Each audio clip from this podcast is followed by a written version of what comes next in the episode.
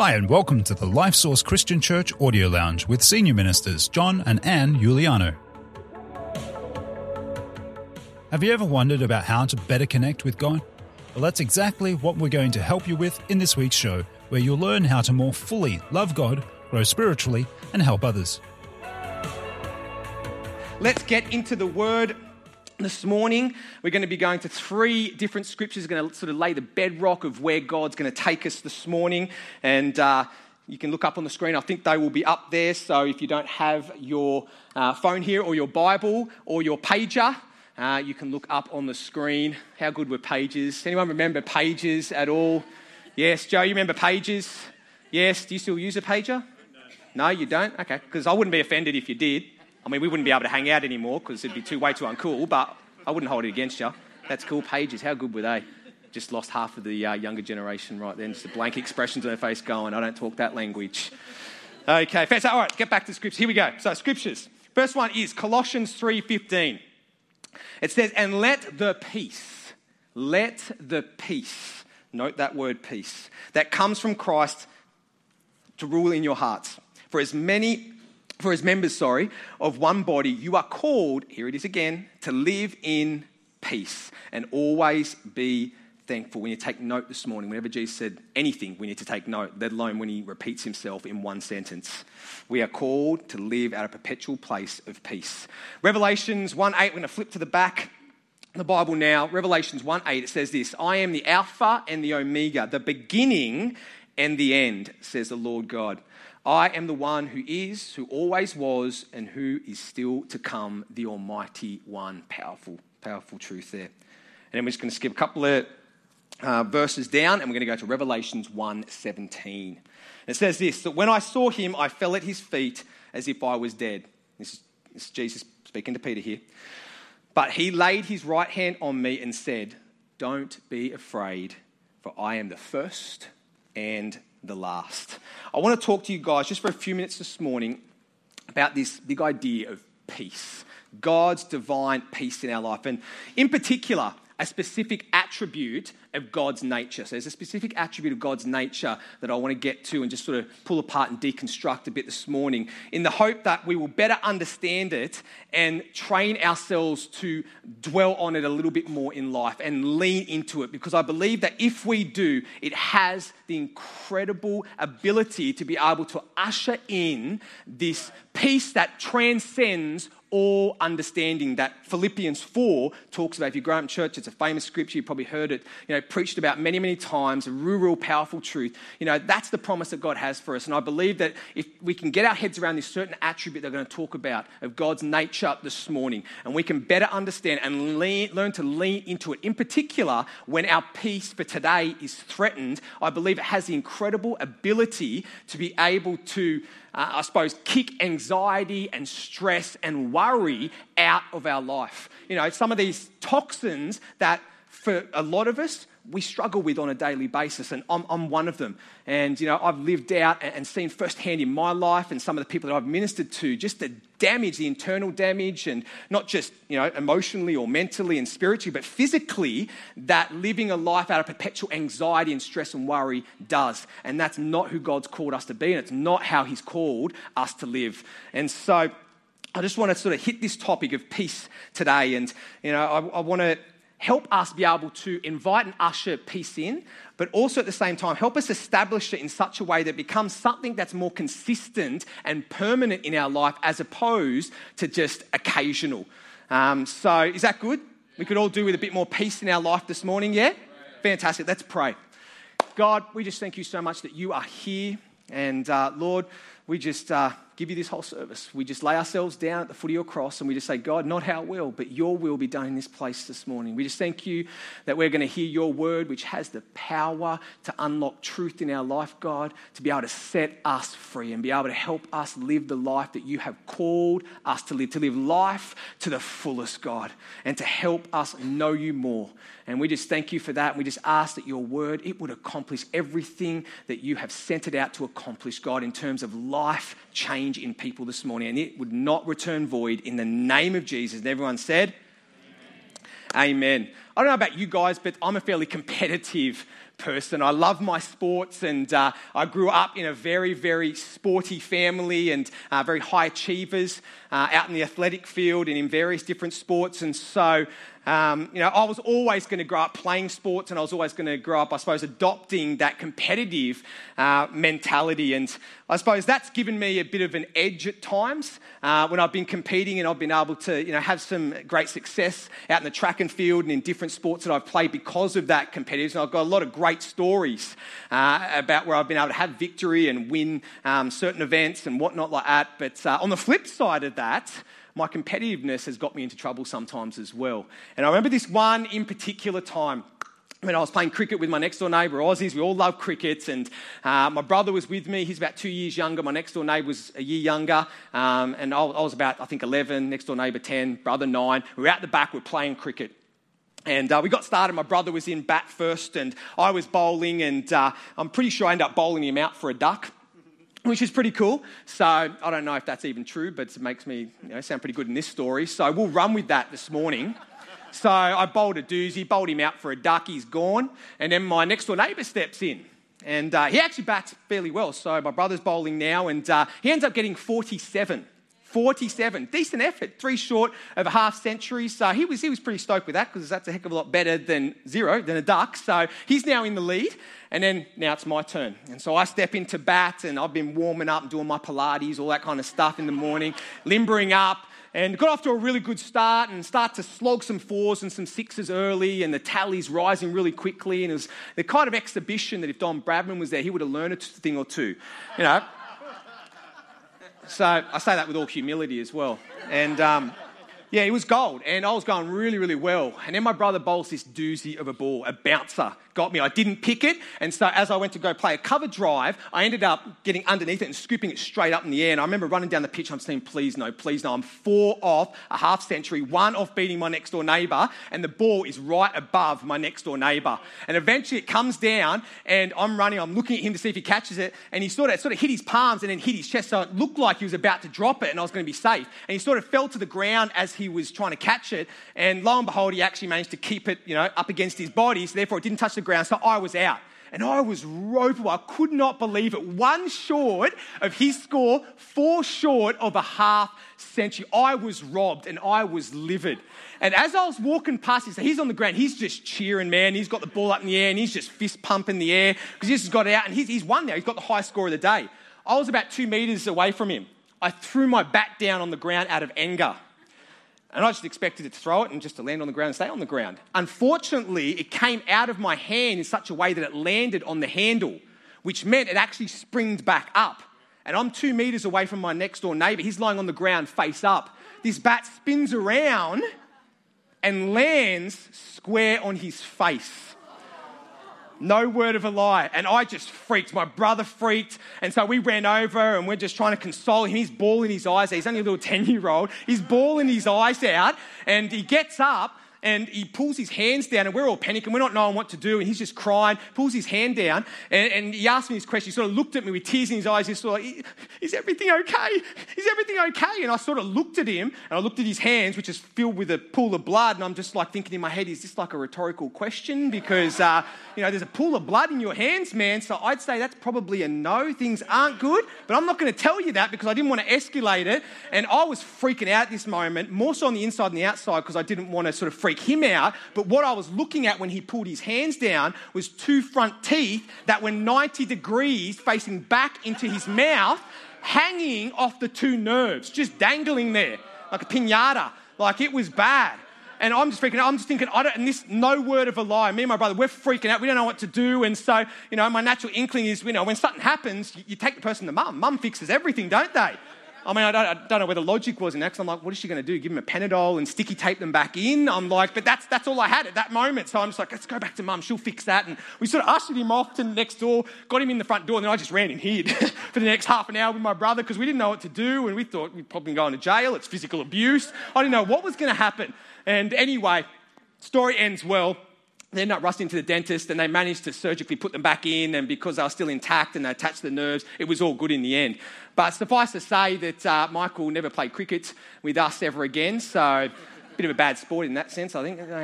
Anyway, um, yeah, British Isles, I think they ended up moving away about a year later too. I don't know whether it had anything to do with that. It's probably to preserve the kids' other teeth. Didn't want them knocked out. So yeah, probably good call on their parents' behalf. But anyway, I'm a competitive person, and sometimes that works for me. Sometimes it hasn't worked, you know, for me. Anyone else here competitive this morning? Put your hand up. You're a competitive person.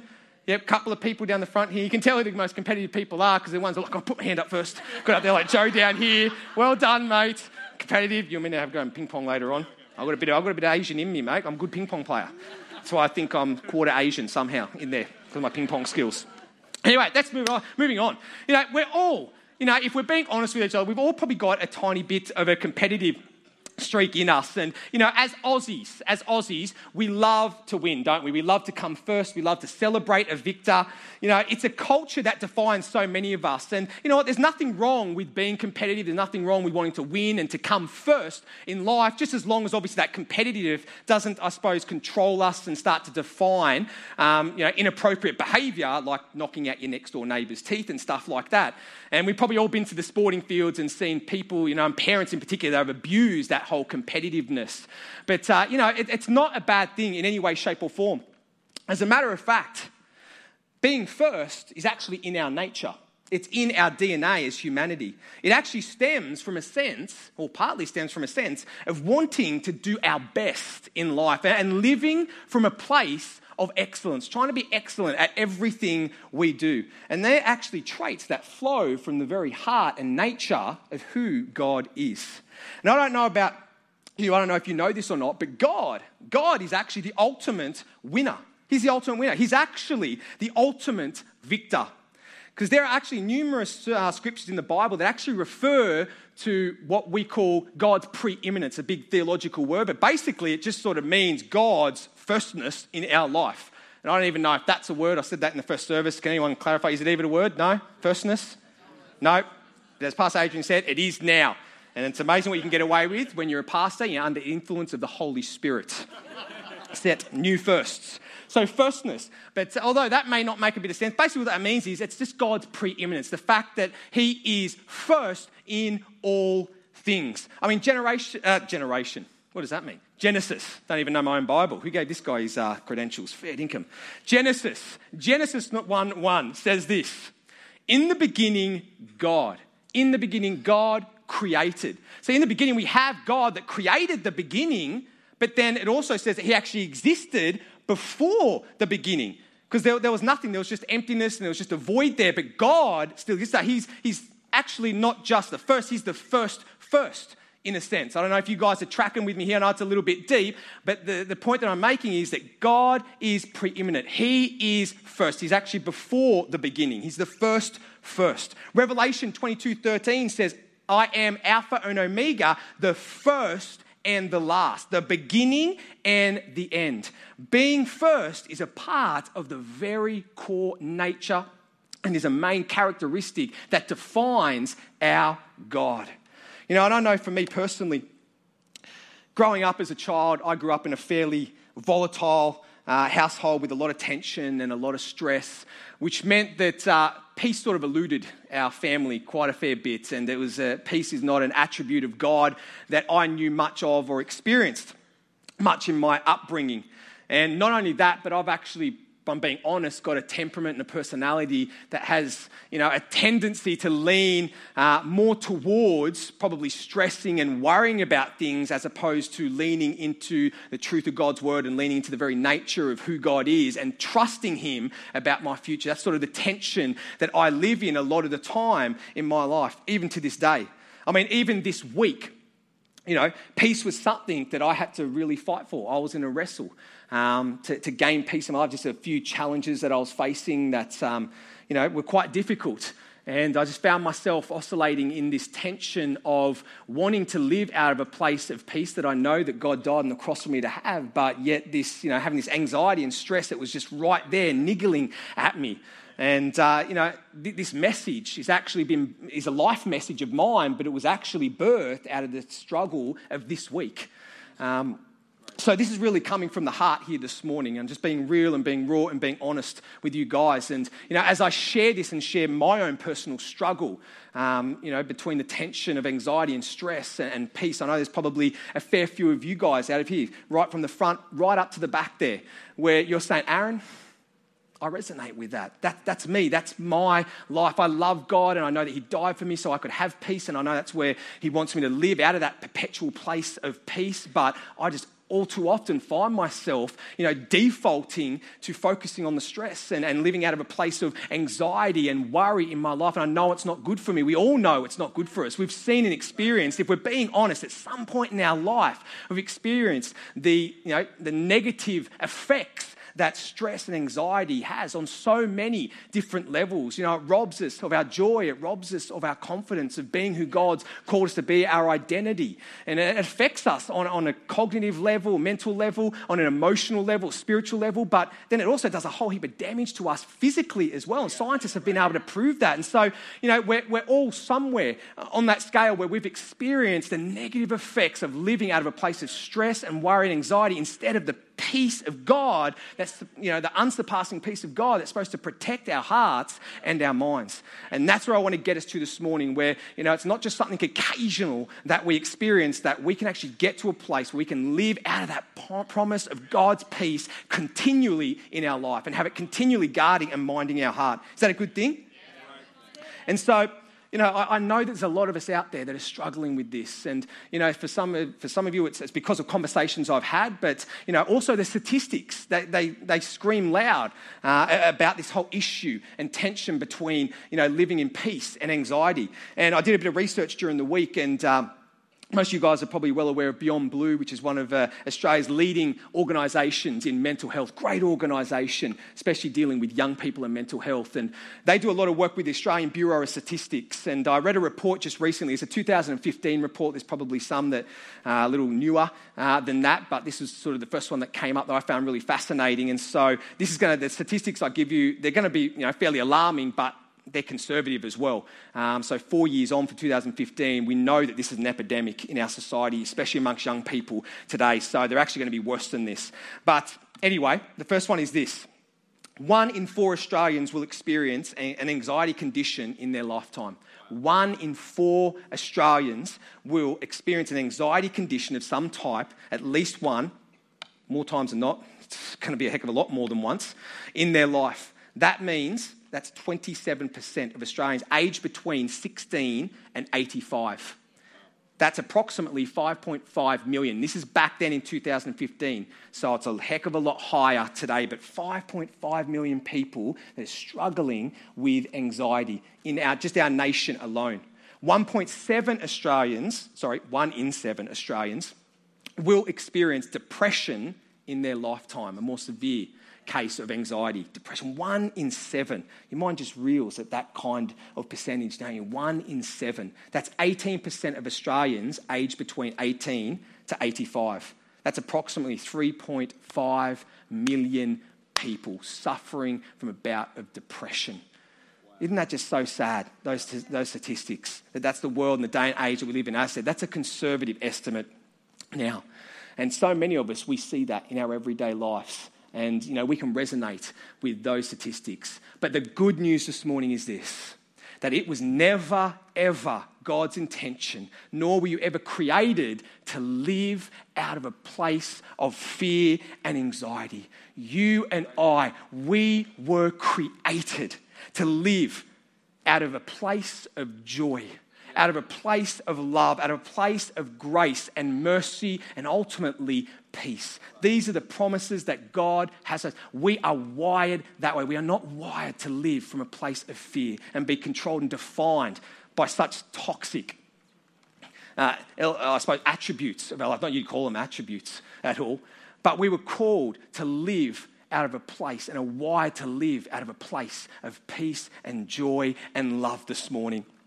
And if we're ever going to be, do, and have all that God's called us to be, do, and have, then we're going to have to learn as God's children how to live and to anchor our lives in God's divine peace. And we do that by learning to do life in the rhythms of God's grace, but also Not only that, not only learning to live from the rhythms of God's grace, but also to have an understanding, a revelation of God's divine nature, who he is. In particular, his preeminence and his firstness. I believe there's some things that we can learn. There's some implications that come from understanding God's firstness or his preeminence in our life that can help us have peace for today. So that raises the question, which is up on the screen up here. This is the first question we're going to answer. So what is the greatest robber of our peace and contentment today? What is the greatest robber of our peace and our contentment today? And the answer's wrapped up in this statement. Write this down if you're taking notes. What happened in my past and what might happen in my future. Think about that for a second. It's the greatest robber of our peace today. What happened in my past and what might happen in my future. You know, for so many of us, our today is stripped of its potential. Our ability to run the race that God has called us to run today, that Paul talks about. You know, us being able to live life and life to its fullest, that promise that God gives us in John ten ten. This is the kind of life that God has called us to live now, but so often we don't have the peace that enables us to be able to run that race and live that life, and so often it is stolen because of either what happened in my past or what might happen in my future. So that begs the question, what's the answer? How do we overcome the damage, the hurt and regret of our past and the fear, stress, and anxiety of the unknown of our future so that we can have peace today and be all that God has called us to be and have all that God has called us to have? It's a good question, isn't it? And I believe that we can find the answer in two simple implications of the attribute of God's firstness in our life. And the first one is, if you're taking notes, I've got two points this morning. And then we're going to come to a close. And the first one is this. It's up on the screen if you're taking notes. And I love this. I was spun out when God showed me this this week. If God is always first, which we've established that, that's an eternal truth, that's a fundamental of God's kingdom, he is always first. We've established that this morning. Theological fact, he is always first. If God is always first, that means he is more. I love that. Just right there and then. Reading and understanding that just starts to dispel some of the anxiety and stress in our life. Just knowing that eternal truth about God's nature, that he is more than us, that he is more than the circumstances we face because he is first in this life. He's first in our world. He's first in this universe. You know, just for a second, go with me here. Let's just say that I was in a race with my son, Jesse, my eldest, and let's just say that he beat me to the finish line. Now, obviously, this is a fictional story. It's hypothetical because that's never going to happen. But just run with me here. So let's use our imaginations. We're in a running race. He just happens to beat me by a miracle and gets to the finish line first. That means in some way, shape or form, he has to have more of something than I have to be able to beat me. He either has to have more skill, more talent, more energy, whatever it is that, you know, you want to fit into that sentence there. He must have something more than what I do to be able to beat me to that finish line. Is that not true? Are you with me? And so in natural, obviously when we're in a running race, coming second sucks. No one wants to come second, do they? Because that's just sort of the winner of the losers. So no one in the natural wants to come second, but that's a good thing when you are being led and coming in second place to God. Because if he's in front of you and you allow him to lead, that means he gets to the finish line first, which means he must have more of something than you don't. And he's always going to beat you to the finish line because he is first before us. He's first before everything. And I love that. That just resonates with my heart. I love that truth, knowing that he's always going to beat me in the race, which means he's got to have more than me. See, I don't know about you, but I lack in life. I, within myself, am insufficient. I'm not more than my pain. I am not more than my regrets. And many of us, we can resonate with that. We are not more. No matter how much we battle with that, it always ends up getting the better of us. Because at the end of the day, in our own strength, we can't overcome regret. We can't overcome and battle the hurts and the pains of the past. I know I am not more than those things. I know that I am no match for anxiety. I am no match for stress in my life. See, I don't know if you know this, but you can't do all things. You can't do all things. It's just not true. See, Philippians four thirteen says you can do all things, but the most important part is the next part. What does it say? Finish it off. You can do all things through, through Christ who strengthens us, or who is more than us because of his firstness in our lives. Our ability to overcome our past that so often disarms our peace for today lies not in our own humanity, but rather in our ability to remember and to lean into the firstness and the moreness of who God is. I'm hoping you, this is sort of becoming a revelation. It's, it's going from head knowledge down to heart knowledge to revelation, because if you can learn to understand the firstness, this theological concept of who God is and the implications of that, that he is more than your past. He is more than your hurt and the, the unforgiveness that you're battling with, the stress and anxiety that comes from the past. He is more than these things, and he can help you overcome because he has the power. He is great and mighty. He is the God who holds the universe in the palm of his hands. He breathed the stars into existence, yet he's the former of, of the heart of humanity. As complicated and as beautiful as humanity is, God just created out of the dust of the ground. This is the God that we serve. He is more than what you are facing. He is more than your past. And the second point is this, very quickly, and we're going to bring this in for a landing. Is this: if God is always first, it means he is always before you.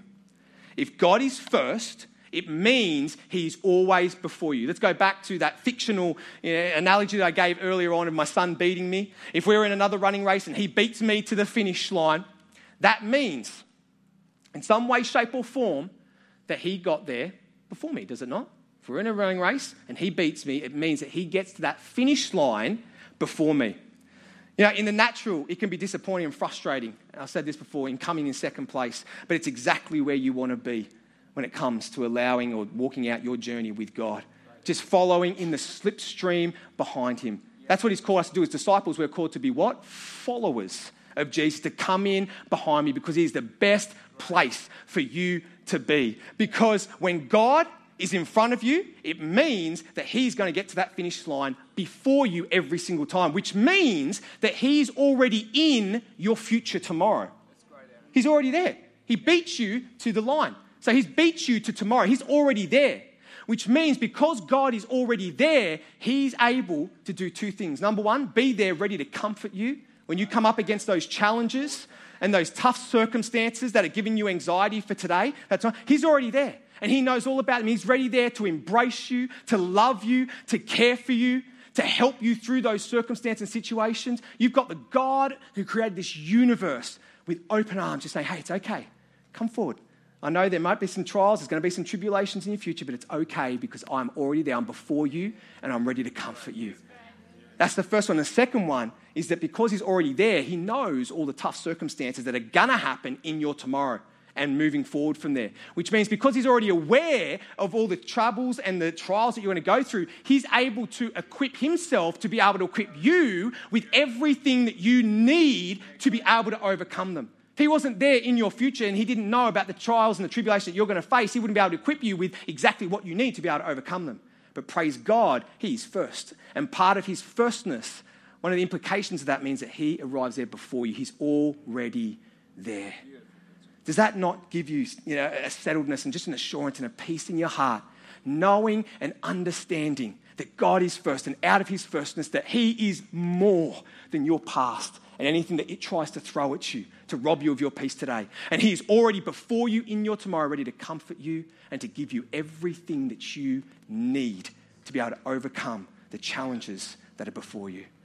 Is that good? Is that, is that helpful this morning, some sort of way? You know, because my heart is just to help you guys live from that place of perpetual peace, because that's what God has wired you for. And I'm just so sick and tired of seeing the devil just rob people of their incredible, the life that God has for them, by living out of a place of stress and worry and anxiety, and it's not the way that God has called us to live. You know, we're called to be overcomers and to live in victory. And so this morning, I just pray that you would understand and know God is first, and out of that firstness, He is more, and He is before you. Is that good? Yeah. Fantastic, awesome. Pastor Adrian, I'll hand over to you.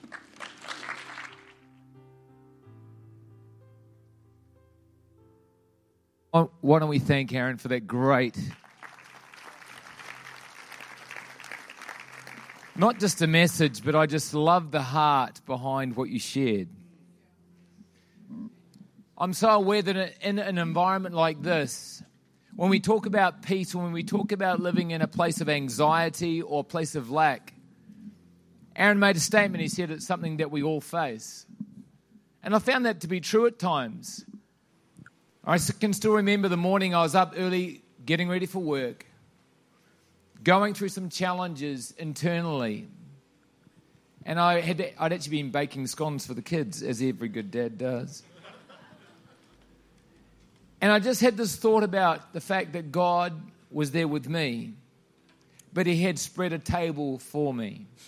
But that Jesus was there at His right hand, and like you said, He was already in a place where He, he had actually been there. And so He knew exactly how I felt. You know, this morning He wants to comfort us.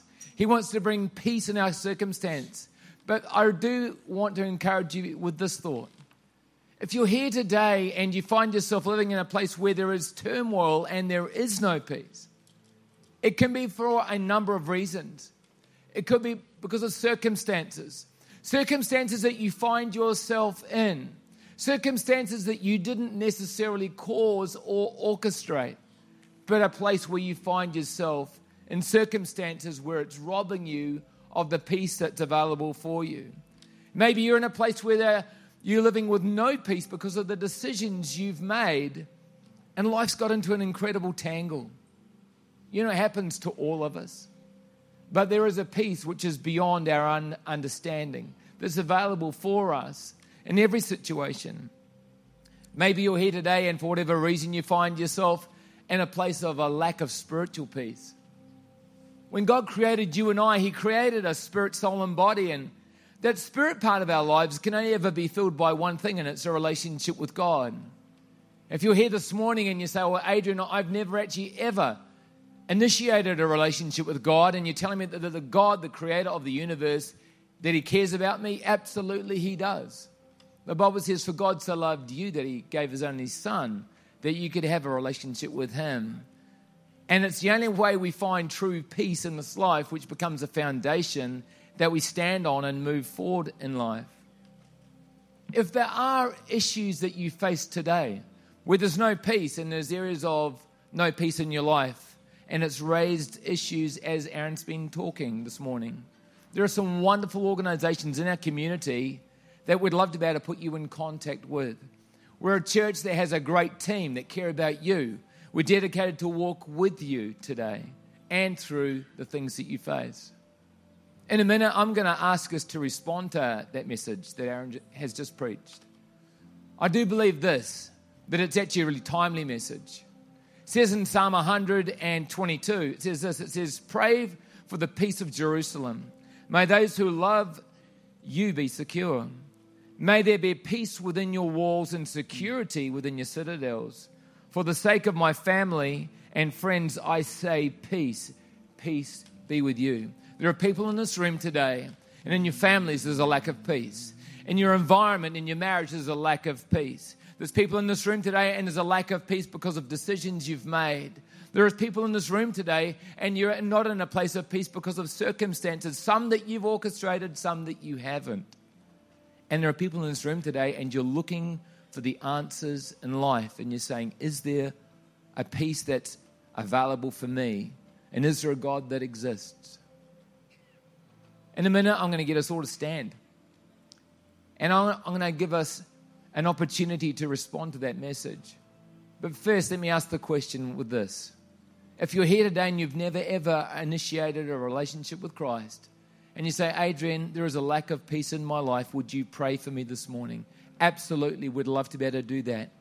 All I'm going to do is simply in a minute, people are going to bow their heads, close their eyes, and I'm going to ask the question, if that's you today, why don't you just quickly slip up, slip up your hand, I'll see it, I'll acknowledge it, and then we'll pray together.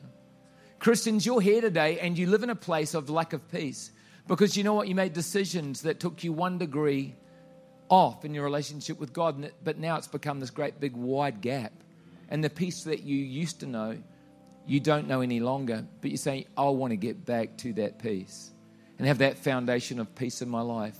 I'm going to ask you to respond as well, and I'm just going to simply to ask you to pop up your hand. I'll see it, I'll acknowledge it, and then we're going to pray together. Would that be okay? Thanks for choosing to listen to the Life Source Christian Church Audio Lounge. If you like this week's podcast, then please share it with a friend. More information about who we are is available at lifesource dot org dot a u. On behalf of Senior Ministers John and Anne Iuliano, we look forward to connecting with you next time at the Life Source Christian Church Audio Lounge.